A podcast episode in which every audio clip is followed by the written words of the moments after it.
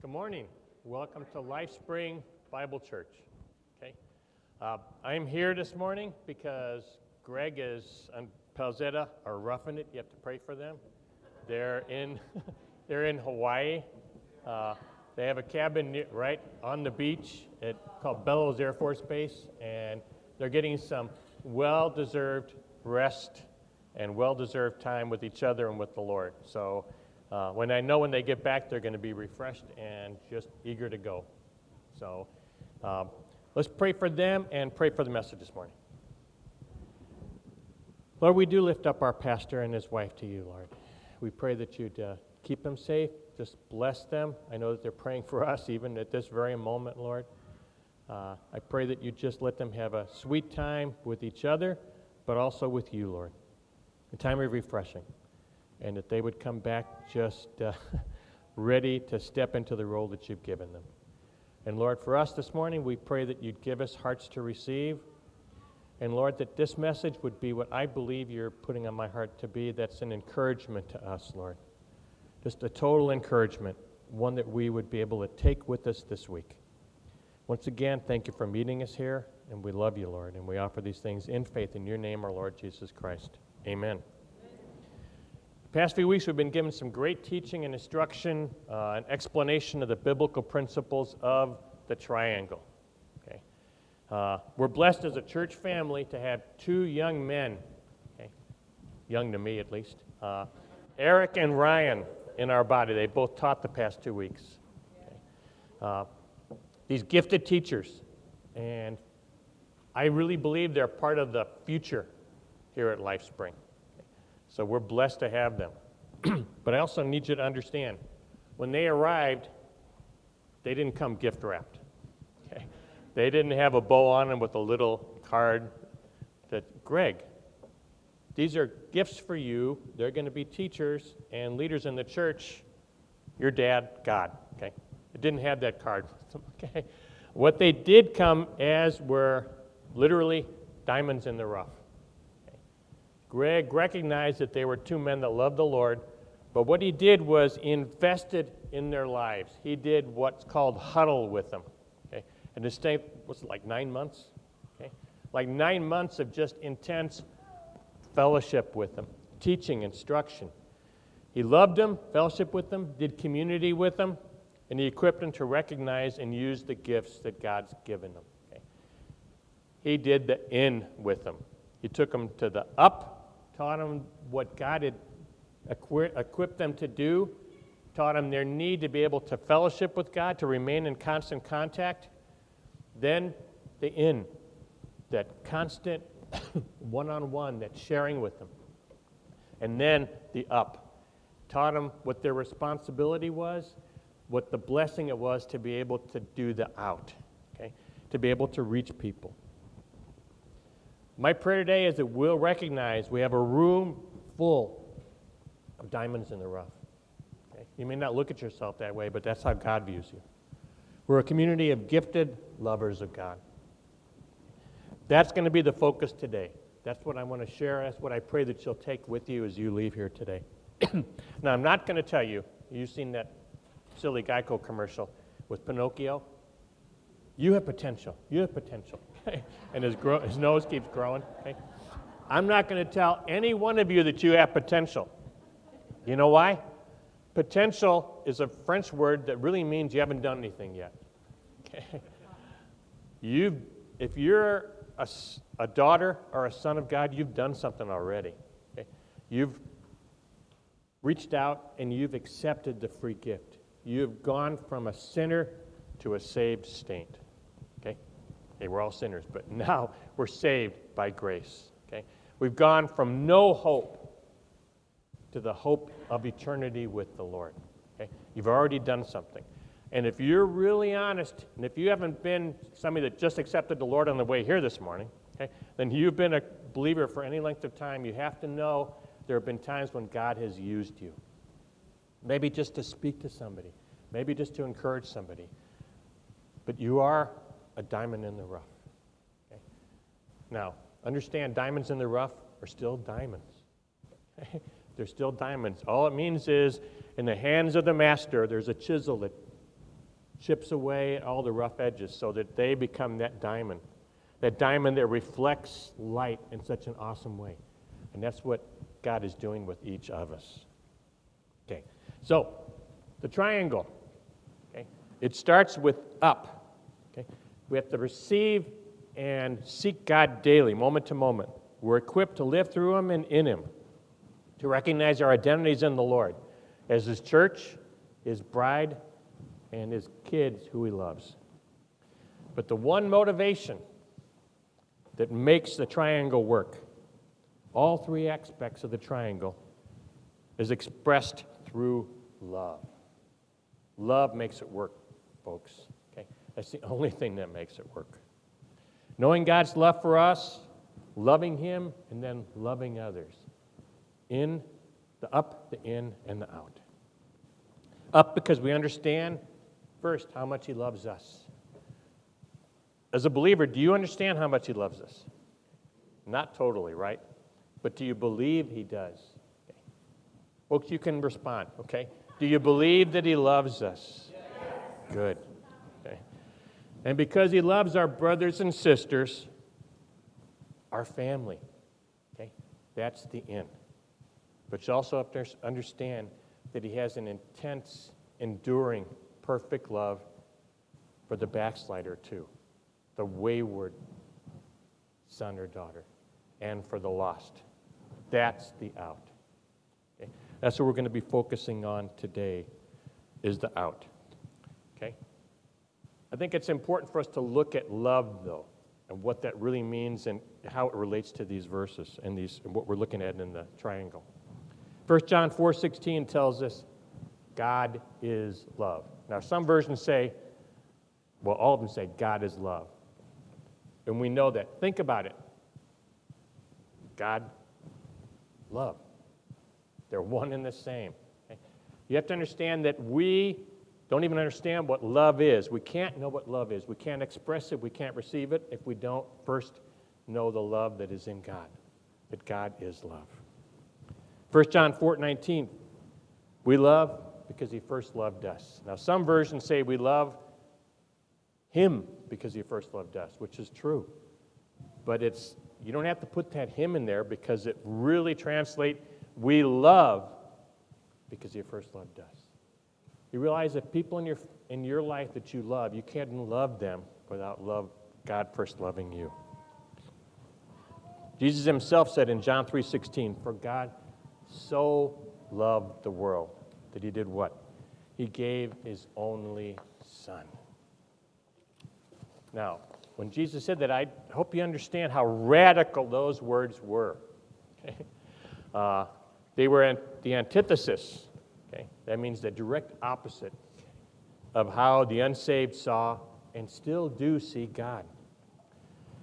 Please understand this. That triangle we look at, the up, the in, the out, can't work for religion. Okay? It only works in a relationship. And it's one based on love. Second Corinthians five fourteen tells us the love of Christ compels us. Compels us. Okay? Religion tells you, do this, don't do that. Live by this rule, by that rule. This work is what you have to do. Relationship says, to get it,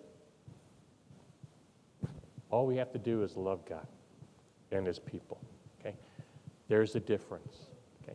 Sure, God tells us don't do this because He loves us, just like you instruct your kids. But it's not, you have to do that to get this. Okay? It's not works, it's relationship. That's why the up goes to the in and then the out. Now, you'd think that that truth of God's unconditional love would be the most radical thing that Jesus ever said. But I think He said something equally as radical. In John five seventeen, He said, He answered them, my Father is working until now. My Father is working until now. And I myself am working. If you thought a loving God was radical to the pagans.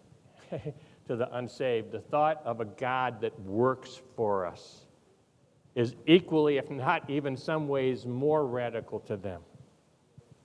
It is.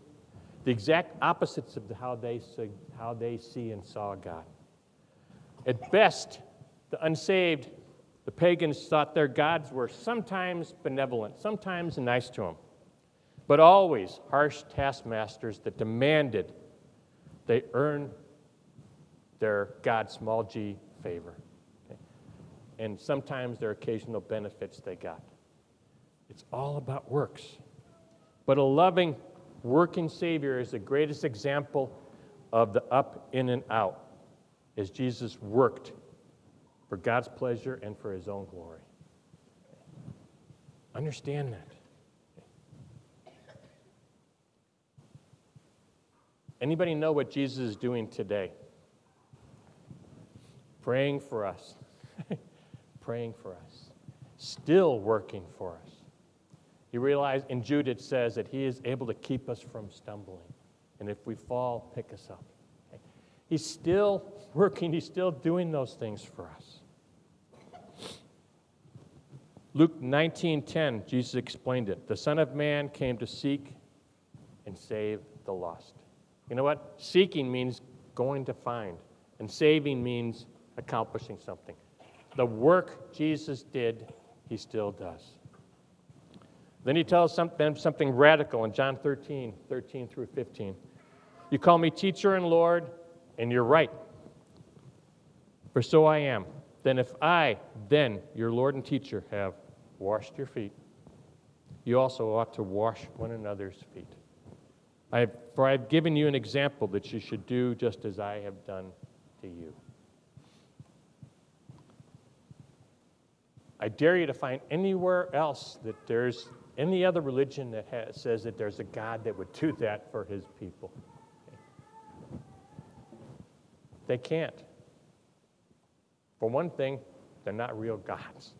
But secondly, their whole premise, their whole idea is a God that demands, not a God that gives, not a God that loves unconditionally. He was the greatest example of the triangle at work. Remember, he tells us, you go and do the things that I've done for you. Okay. I'm going to ask for a show of hands on this one. Do you sin daily? Okay. You know what that means? It means that Jesus has to wash your feet daily. He has to be the one to say, you know, it's one thing to do, I'm forgiven everybody's sins all at once because I died on the cross. What an awesome thing. But it's another thing for us to be saved and go and do the same sin over and over again. Think of the patience and the love of God. That's what he does daily. And that's what he's telling us. I require that of you. It can only be required of us. We can only perform it if we are performing the out. I want us to look at how he demonstrated God in his life. You know, he taught the, the multitudes. We see that so many times, teaching the thousands. But he also reached out to touch individual hearts. If you remember in John three, in John chapter three, with Nicodemus, he took the time to one-on-one explain to Nicodemus what it meant to be born again. In John chapter four, he met with the Samaritan woman. First, all by himself, he met with a woman and a Samaritan woman. And he knew that she was an adulteress, but he did that. Why? Because he wanted to meet her one-on-one and minister to her needs. He said, give me the, something to drink. Okay? Then he explained to her that I am the living water. Okay? And he said, he explained to her that there would be a day when we would worship in spirit and truth. He spelled out this to her because he loved her, the individual. In Luke eight, when the man came to Jesus and said, please help me. My daughter has been of twelve years. He'd been the love of her life for twelve years, is sick and near dying. Jesus started to go there to heal her. The, the people thronged him. Everybody wanted to touch him. And he stopped and said, who touched me? Think about it. His disciples said, What do you mean, who touched you? All these people are trying to reach out. No, but somebody touched me in faith. And he stopped. And that woman that had the issue of blood for twelve years, think about it. The man, joy for twelve years. This woman, pain and anguish for twelve years. He healed her, and he expressed to her, you have faith, but you need to have more perfect faith. One-on-one, how he reached out to these folks.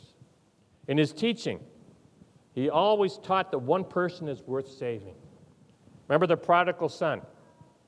The only time we see a picture of God running is in this instance. We see him waiting for that wayward son to come back. When he does, what does he do? He runs out to greet him, hugs him, and says, my son is back. That's a God who loves not only us, but those who are walking away from the Lord, those who are sidestepping, backsliding, call it whatever you want. The parable of the hundred sheep, Jesus said that a shepherd had a hundred sheep, one left. He left the ninety-nine to go find that one. Again, that's an example for us. About the woman who had ten coins, lost one. She tore her house apart looking for that one coin. When she found it, she brought her neighbors in and they had a big party because she was so happy. And Jesus said, the angels in heaven rejoice over one sinner who's saved. You see the heart of Jesus. The awesome thing we need to remember, because it is an example for us, that he touched, he touched people. Sometimes by only a word or by only a touch. You remember Mary at the womb, at the tomb, uh, John twenty. Okay. Mary at the tomb, all her, all her companions had left. She was there grieving. Her world had been turned upside down. She saw what she thought was the gardener. What did she say? Please, tell me where you've taken his body. Now, Jesus at that point could have said, woman, didn't you hear everything I taught you? Didn't you know I was going to come back? It's me. No. He could have, but he didn't. You know what he said? Mary. That one word. That one loving word. And her, tur- her world was turned right side up again. Okay? Because she realized that her Savior was alive. Okay? She had hope again. No more grieving by one word, the word that he'd used lovingly to her when he talked to her. Just Mary. Have you had a word like that from the Lord? I'm sure you have. But we need to understand that by one word we can touch people's lives. We can. Peter. I love Peter. Foot and mouth Peter. We will, I will die for you before I'll let anybody, anything happen to you. I'll go with you, and if I die, I'll have to, I'll do it. Jesus said, before the cock crows, three times you're going to deny me. Okay. What happens? Jesus is being led away. Now, Jesus could have pointed to him and said, I told you so. You should have listened. But what did Jesus do? Didn't even say a word. It says that he looked at Peter. I can't imagine what that look must have been, but it must have been a look of love. It must have been a look of compassion towards Peter, because Peter wept. Peter wept. And it also put him in a place where he could be restored by just a look. Okay. You guys getting this? You understanding? This is the out. This is the out being applied, being used by Jesus, and it should be by us.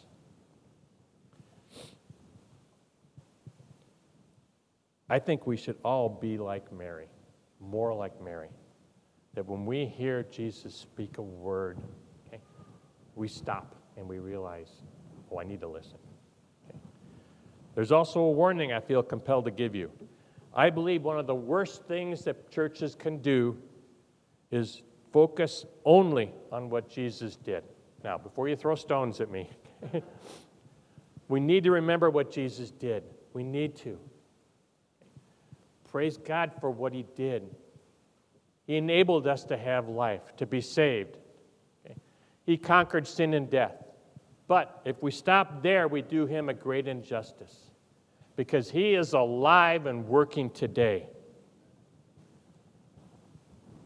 If we neglect to remember what he's doing in our lives and corporately as a body, then guess what? We just do church. We're just doing church. If we're not realizing that he is among us right now, loving us, teaching us, encouraging us, instructing us, forgiving us, we need to know we have a living Savior working in our hearts and working in this body of believers. We need to know that. Okay. Now, I'm going to introduce this next slide. Is it up yet?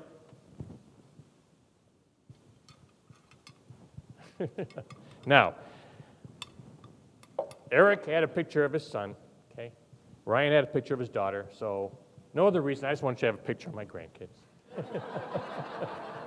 Now, let you know, normally it's forty-nine ninety-nine, but today we have eight by ten glossies, and the kids will autograph it for nineteen ninety-nine. Okay, just kidding. Um, the reason why I thought, wow, you know what? I can use them as an example because it fits where we're at, okay? Now, imagine this. Next to your ear, about every twenty or thirty seconds, the Aces. A couple years ago, we went to an Aces game. My granddaughter, Annie, she was like three at the time. She was sitting on my lap. Now, she knows absolutely nothing about hockey, right? But she was getting excited over things that were going on because she could see everybody else excited. And every twenty or thirty seconds, it was right in my ear. And only because I felt sorry for the people around, I gave that, I gave that to my daughter, this, and said, okay, you keep it for a while, okay? And for my own sanity, too. Okay? But the, the example was that she saw the excitement that people had. Even though she didn't have an under, a real perfect understanding of what hockey is, she saw that there was something to be excited about. A few weeks ago, we were watching the football game. Okay? And the little one, Ashton, he would get excited whenever we all did. He'd go, put his hands up and get excited. Okay, and, uh, believe me, he doesn't even know what football is. But he was excited because he saw us being excited. How important is it that when people come to this fellowship, that they see us being excited? They see us. They need to understand what it is that we have, that relationship, that deep relationship with the Lord. You can't get excited over what God does with you as corporately as a church family. Then, you know what? Do a heart check. People come in here, they may not understand, they may not be churched at all. Okay? They won't under, understand what sanctify means. They won't even totally understand what grace and mercy means in the context we use it. Regeneration, forget it. But what they can see is a people who love the Lord and are excited over what God's doing. We need to be in that place. We need to be. Um, I realize I missed a whole page of notes. You're probably looking up there and it didn't correlate. Okay. Um, I think I'm going to jump back. John twenty-one, can you find that? John twenty-one fifteen, because this is important. When they had finished breakfast, Jesus said to Simon, Peter, Simon, son of John, do you love me more than these? What was his response? Yes, Lord. Jesus said, feed my lambs. Verse sixteen, do you love me? Tend my sheep. Do you love me? Feed my sheep. Jesus wanted to do something for Peter. He wanted Peter to understand that Peter needed to have, to see people the way Jesus saw people. He needed to identify himself with people the way that Jesus identified himself with people. It's a practical one that Jesus, a practical example and truth that he was trying to teach Peter. Eric shared about the guy on the street corner that he should have gone and, and told him what Jesus wanted him to, to tell him, but the guy had already left. Okay? I've been there, done that. Okay? What about you, ladies? Have you ever come across a homeless woman? Okay? Know you, somebody that, you know, maybe just you find yourself without even thinking about it, okay? Walking to the other side or walking around them. How many of you have reached out by going to the prisons to talk to a prisoner? Okay. Ladies are ladies that are in prison too. Okay. I'm not trying to put a heavy burden on you. I'm trying to say that there are people that we normally would never interact with. Jesus is saying, that's also an opportunity for the out for you. You need to see them the way that I see them.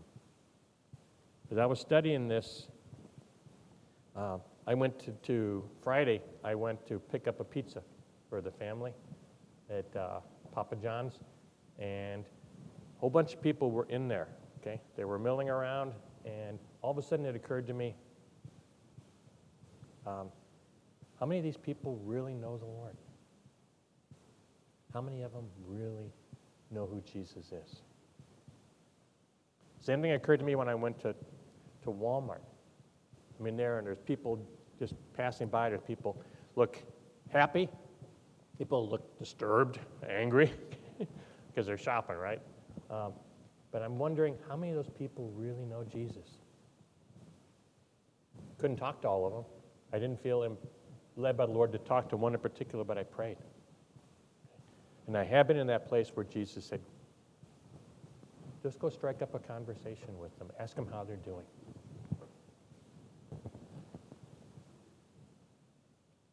Acts, after Acts two, now, Brian gave us a great example last week of Acts two telling us what it meant for the church to be loving one another, going house to house, breaking bread.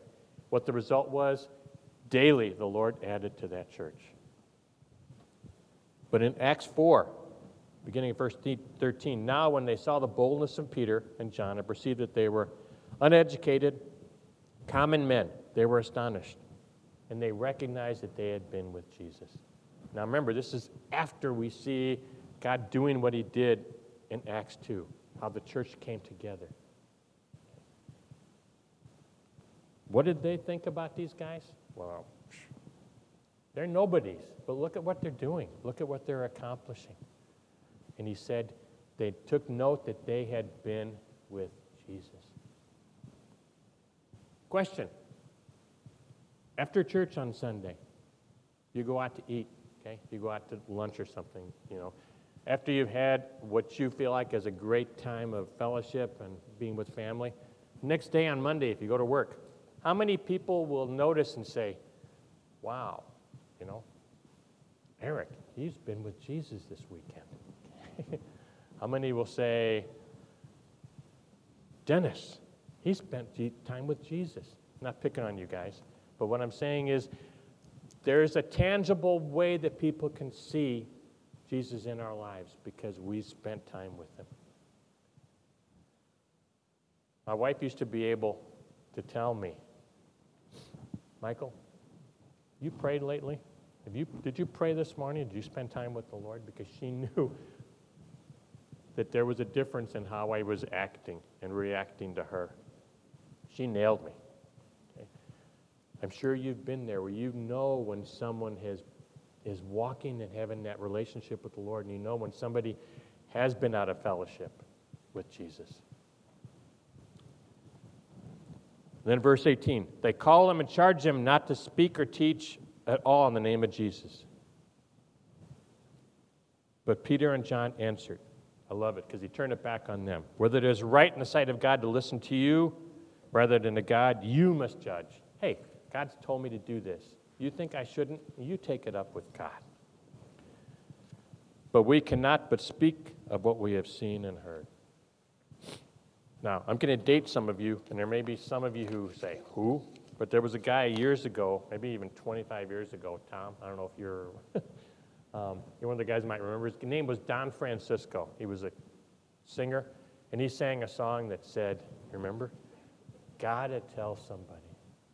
The story of, of the, woman, the daughter who was healed, and Jesus said, don't tell anybody.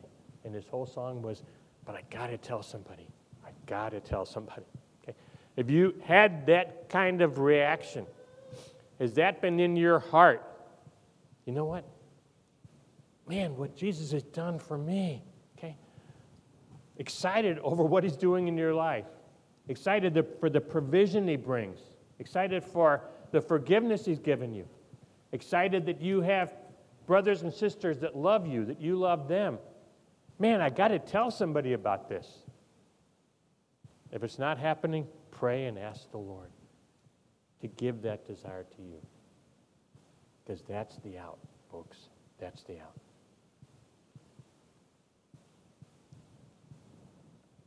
When we're sharing with people, something you need to remember and understand.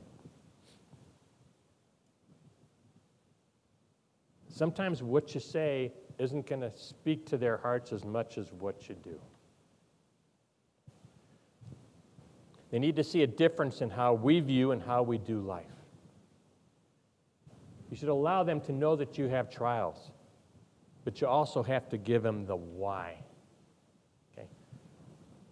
They want to know how you respond to those trials, and then you have to tell them why you do. Okay? It's important to give them the what and then the why. See, people don't need to hear an echo. Okay? How many of you ever tried to follow an echo? Okay? It ain't happening. People don't need to hear an echo. In other words, they don't need to hear you on a Monday, oh yeah, I went to church and the pastor said this, this, this, and that. Okay? And they don't see it being active in your life. All you're doing is telling them what you heard. What they need to see is the truths that are true to your heart and in your life. Those are the ones that are going to change them. Those are the ones that you've told them, you've shown them that I've, they've been forged in the fiery trials of my life. And in these areas, God has been faithful. And they're part of my belief. They're part of my walk. Those are the ones that are going to change hearts. John thirteen thirty-four, Jesus told us, a new commandment I give you. Remember, he told them, what are the, what's the greatest commandment? You love, your, love the Lord your God with your whole heart, mind, and soul. And who else? Others. Then now he tells them, but I have a new commandment on top of that for you. A new commandment I give you, that you love one another, just as I have loved you. You are also to love one another. You want to know how that, what the kind of love is? Look at Corinthians thirteen. Okay.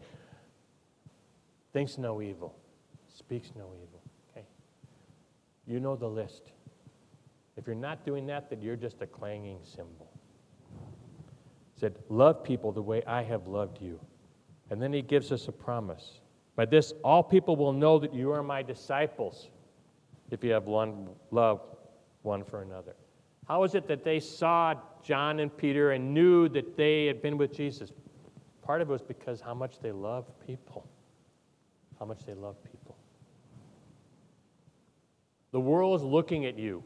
For better or worse, people that are unsaved want to know, if you're claiming to be a Christian, if you're talking about the Lord, they want to know how you're acting. They want to know how you're putting into practice in your life. They want to know if you love them, truly love them. And they might test you. In fact, they will. But if you pass the test by keeping your eyes on Jesus and loving them the way he's loved you, guess what? That's what changes hearts. That's what you call lifestyle evangelism, folks. When you witness to people, remember this. If you have to, it's okay to talk. I'm going to say that again. When you witness to people, if you have to, it's okay to talk. Because sometimes you don't even have to say anything. You just have to be what you want them to know. You have to be the person who trusts God. Be the person who loves them and loves God. Be the person who knows that they are saved, that they are forgiven, and a person who can forgive others. Again, it's not what you speak that changes hearts sometimes, it's what you do with your life. I'm going to quickly read uh, a parable here. It's a, I'm going to have, I've got some copies of the door if you'd like a copy when you leave, but you may have heard this already. It's a parable of a life-changing station, and it's, I think it's great for us as a church. On a dangerous seacoast where shipwrecks often occur, there was once a crude little life-saving station. The building was just a hut, and there was only one boat, but the few devoted members kept a constant watch over the sea, and with no thought for themselves, they went out day or night, tirelessly searching for the lost. Many lives were saved by this wonderful little station, so that it became famous. Some of those who were saved and various others in the surrounding areas wanted to be associated with the station and gave their time and money and effort to support its work. New boats were bought and new crews were trained. The little life-saving station grew. But some of the members of the life-saving station were unhappy that the building was so crude and so poorly equipped. They felt that a more comfortable place should be provided at the first refuge of those saved from the sea. So they replaced the emergency cots with bed and put better furniture in an enlarged building. Now the life-saving station became a popular gathering place for its members, and they redecorated it beautifully and furnished it as a sort of club. You see where this is going, I hope. Less of the members were now interested in going to sea on life-saving missions, so they hired lifeboat crews to do this work. The mission of life-saving station was still given lip service, but most were too busy or lacked the necessary commitment to take part in the life-saving activities personally. Really quickly, it's okay for you to have, for us to have a paid pastor, okay? Because a man's worthy of his wages, okay? We have to have office staff, but we can't expect them to do all of God's work for us. We can't. About this time, a large ship was wrecked off the coast, and the hired crews brought in boatloads of cold, wet, and half-drowned people. They were dirty and sick. Some of them were a different color, and some spoke a, diff- a strange language. And the beautiful new club was considerably messed up, so the property committee immediately had a shower built outside the club where victims of the shipwreck could be cleaned up before coming inside. At the next meeting, there was a split in the club membership. Most of the members wanted to stop the club's life-saving activities as being unpleasant and a hindrance to the normal life pattern of the club. But some members insisted that the life-saving station was their primary purpose and pointed out that they were still called a life-saving station. But they were finally voted down and told that if they wanted to save the life of all the various kinds of people who were shipwrecked in those waters, they could begin their own life-saving station down the coast, which they did. As the years went by, the new station experienced the same changes that occurred in the old. They evolved into a club, and yet another life-saving station was founded. If you visit Seacoast today, you will find a number of exclusive clubs along the shore. Shipwrecks are often still frequent in those waters. Only now, most of the people drown. It's heavy, huh? We need to be careful that we never find ourselves in that place. Okay. See, the up is awesome. So is the in. You guys, I love watching you guys interact with each other when I said stand up and say hi to one another. But this isn't the best, guys. The best is when we bring new people in, when we experience the out, when we see ourselves grow and there's new people, people you may not have normally been associated with, but they come in and you have a chance to love on them and you know that they are saved. They are now members of the family. That's awesome. That's awesome. We need to be careful that we don't get so exclusive with our love for one another that we forget the need to reach out, to do outreach. I believe that out of the love, out of the triangle, is our mandate, our response to the love that we receive from the Lord. I believe that every one of us that says LifeSpring is our home is responsible for making sure we contribute to remaining it to it remaining a life-saving station. We're all responsible because the church isn't this chapel, guys. The church is us. Is us. If you would, turn with me, if you have your Bibles, to First Samuel chapter seventeen, verse twenty-six.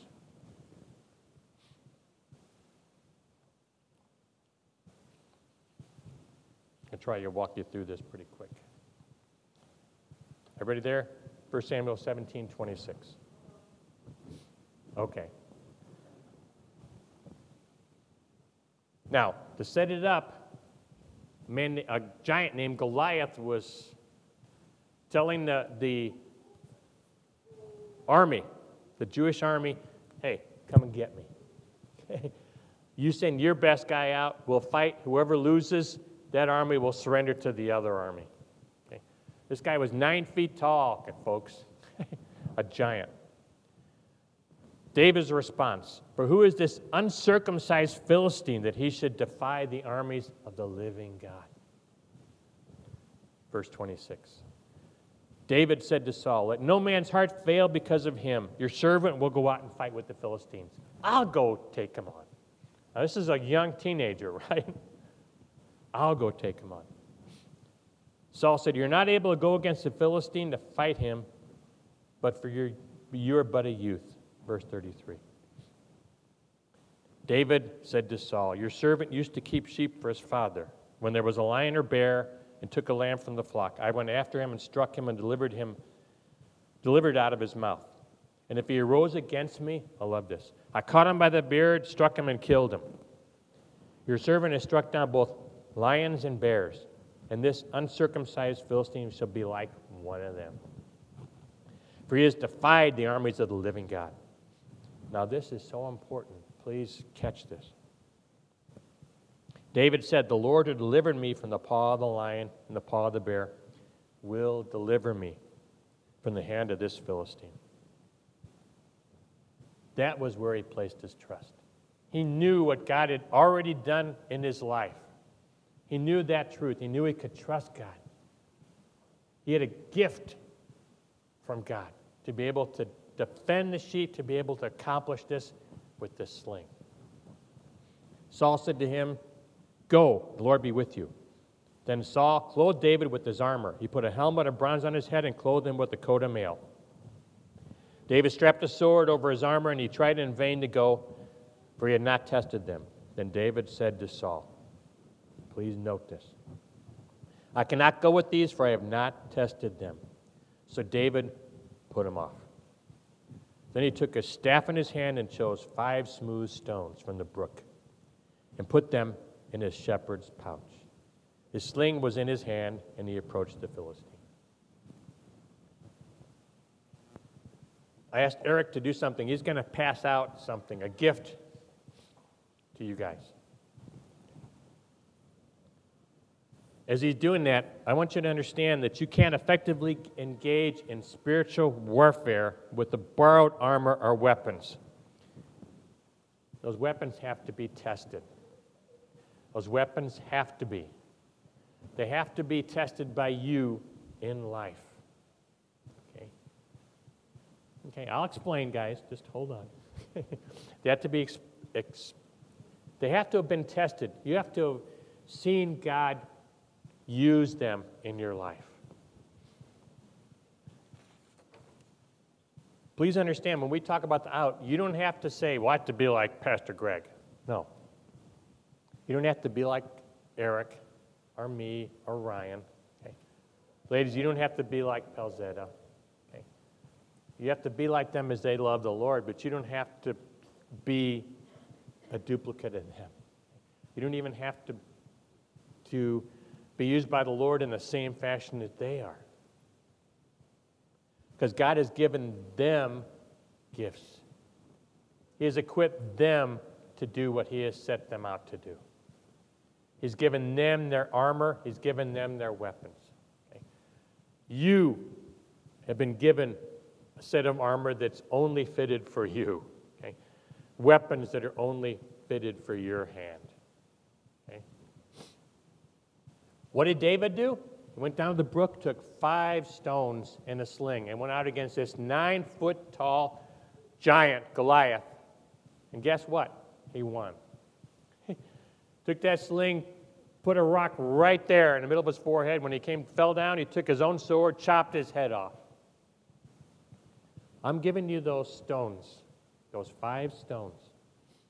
And what I'm going to ask you to do this week is put them on a nightstand, put them somewhere where you'll see them. Empty them out of the bag. And beginning tomorrow, five days, every day ask the Lord, Lord, what is it you want me to do today? What gift have you given in my life? What have you shown me that you've done with me in the past that I can do to minister to somebody? Maybe it's a phone call. Maybe it's somebody at work that you need to try and reach out to. Okay? It's a family member. Maybe you need to call somebody and tell them you've forgiven them or ask them to forgive you. After you've done that, put that rock back in the bag. At the end of the week, if you have all five of them in there, you know what? I shouldn't be giving guarantees from the pulpit, right? But I'm going to guarantee this one because I know God. At the end of the week, if you've done that, you're going to be blessed. You're going to be blessed, and you're going to know that you have gifts in your life because God's going to remind you. God's going to show you. That's what I want you to take away from this today. Again, you're all diamonds in the rough. Okay? You all have gifts that God has given you. Okay? Tammy's gifts are different from mine. Okay? Adam, my son, his gifts are different than mine. Dennis, your gifts are different than mine. Okay? We know that. We know that to be true. Tom, your gifts are just different. No, just kidding. um, but praise God that he has given you those gifts. Okay? He's equipped you in the past. You have to remember. Go back and pray and ask God to show you, to remind you of the times that he has touched people's hearts and their lives by using you in a way maybe you didn't even realize he was doing it. Or maybe whenever he gave you that mandate, you know what? Just talk to him. Okay? Go over and, you know, Ron, can I tell him? Okay, thank you. Ron, one time, this guy that came to his work and asked for ten dollars, and before he could ask, Ron knew, he actually asked for money, but Ron gave him a ten dollars, that's all he had. Okay, ten dollar bill, and he was going to get something that day. He was waiting for this new drink that was going to come out. Okay. And after he did that, the people who were there said, did you guys did you give that guy some money? And he said, yeah. And he said, did he give you his bike? And Ron said, no. The guy had been trying to sell his bike. He said, here, take this bike. I just need some money. I'm short money to be able to fly to Seattle. I believe it was Seattle. To go see my mom. She's really sick. He didn't even get a chance to express that story to Ron before Ron had given him that money. Now, okay, don't know if that guy realized that Ron was doing that because he was a believer, but the guys he works with do and did. Okay. They saw, he didn't even know about the bike. He just reached out to this guy. This guy was desperate. And because of the leading of the Lord, because the Lord told him, give him the money, he was able to touch somebody's heart. You all have stories like that. Okay? Pray and ask God to show you. And then utilize those. Utilize those.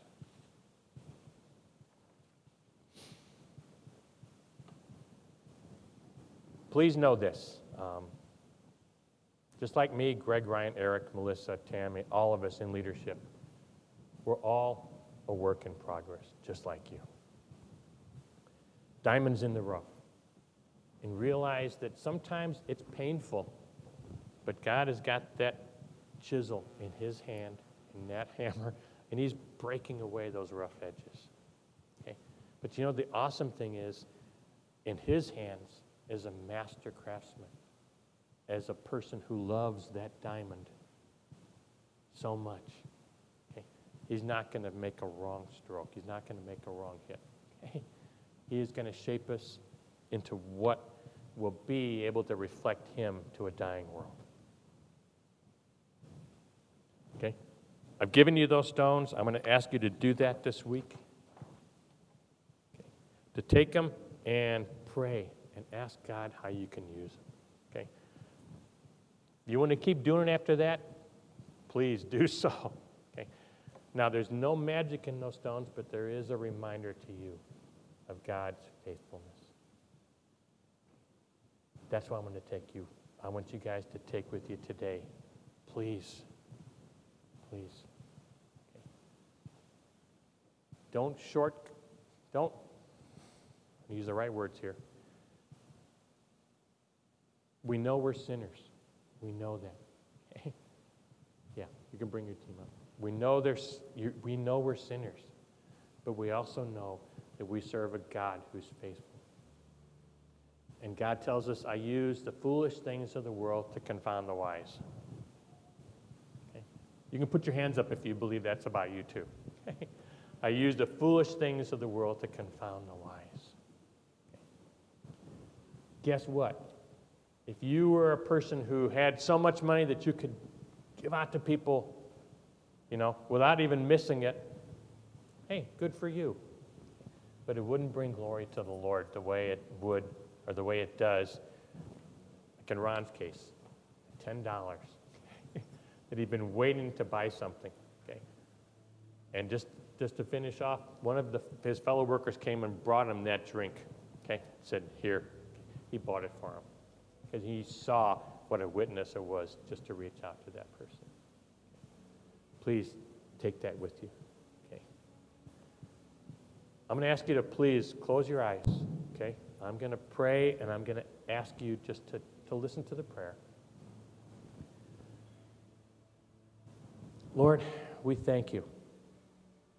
We thank you that you are faithful, Lord, that you choose to use us, that you tell us that we will be blessed, Lord, if we spend time with you, if we spend time with family, and if we have a heart to produce the out. If we have a heart to share with people, if we have a heart to touch people, people in need. We know that as much as we give to you in worship and doing those things, how much more you're going to bless us. We don't do it because you're going to bless us, Lord. We do it because we love you. But we thank you that we can't outgive you. And we trust that you're going to equip us, that you're going to give us examples this week. You're going to give us an opportunity just to see you work in our lives and work in the lives of others. Because the ability that you require from us, Lord, is just availability. And you've given us the tools to be able to be used for your glory. And now I want to ask you, please, remain keeping your eyes closed. If there's anybody here today who doesn't yet know the Lord, if you want to take this opportunity just to ask him into your lives, just show me your hands and we'll pray for you. I'm not going to ask you to come up here in front of everybody. Okay. Just have that opportunity to say, I need Jesus in my life.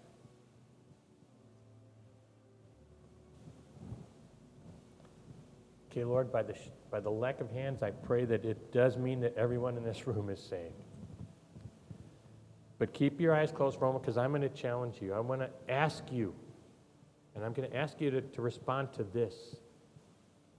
Do you want more of Jesus in your life? Do you want to be able to be a better example of the out for folks? Do you want to be used by him to reach people? If you do, not that you're not doing it, but if you want more of that, then I want to see a show of hands, please, and we can pray for each other. Okay. Do you want more of that? Lord, you see the hands, you see the hearts. Lord, we know you're faithful, and we know that you are going to bless. So I pray that you'd bless my brothers and sisters. Let it be a sweet time as they leave here today, a fellowship with each other, but also with you. And this week will be, we pray, because of you, a milestone in their walk, that they will be able to know that you met them here today and that you are faithful. And we offer these things in faith and with thanksgiving in your name, our Lord Jesus Christ. Amen.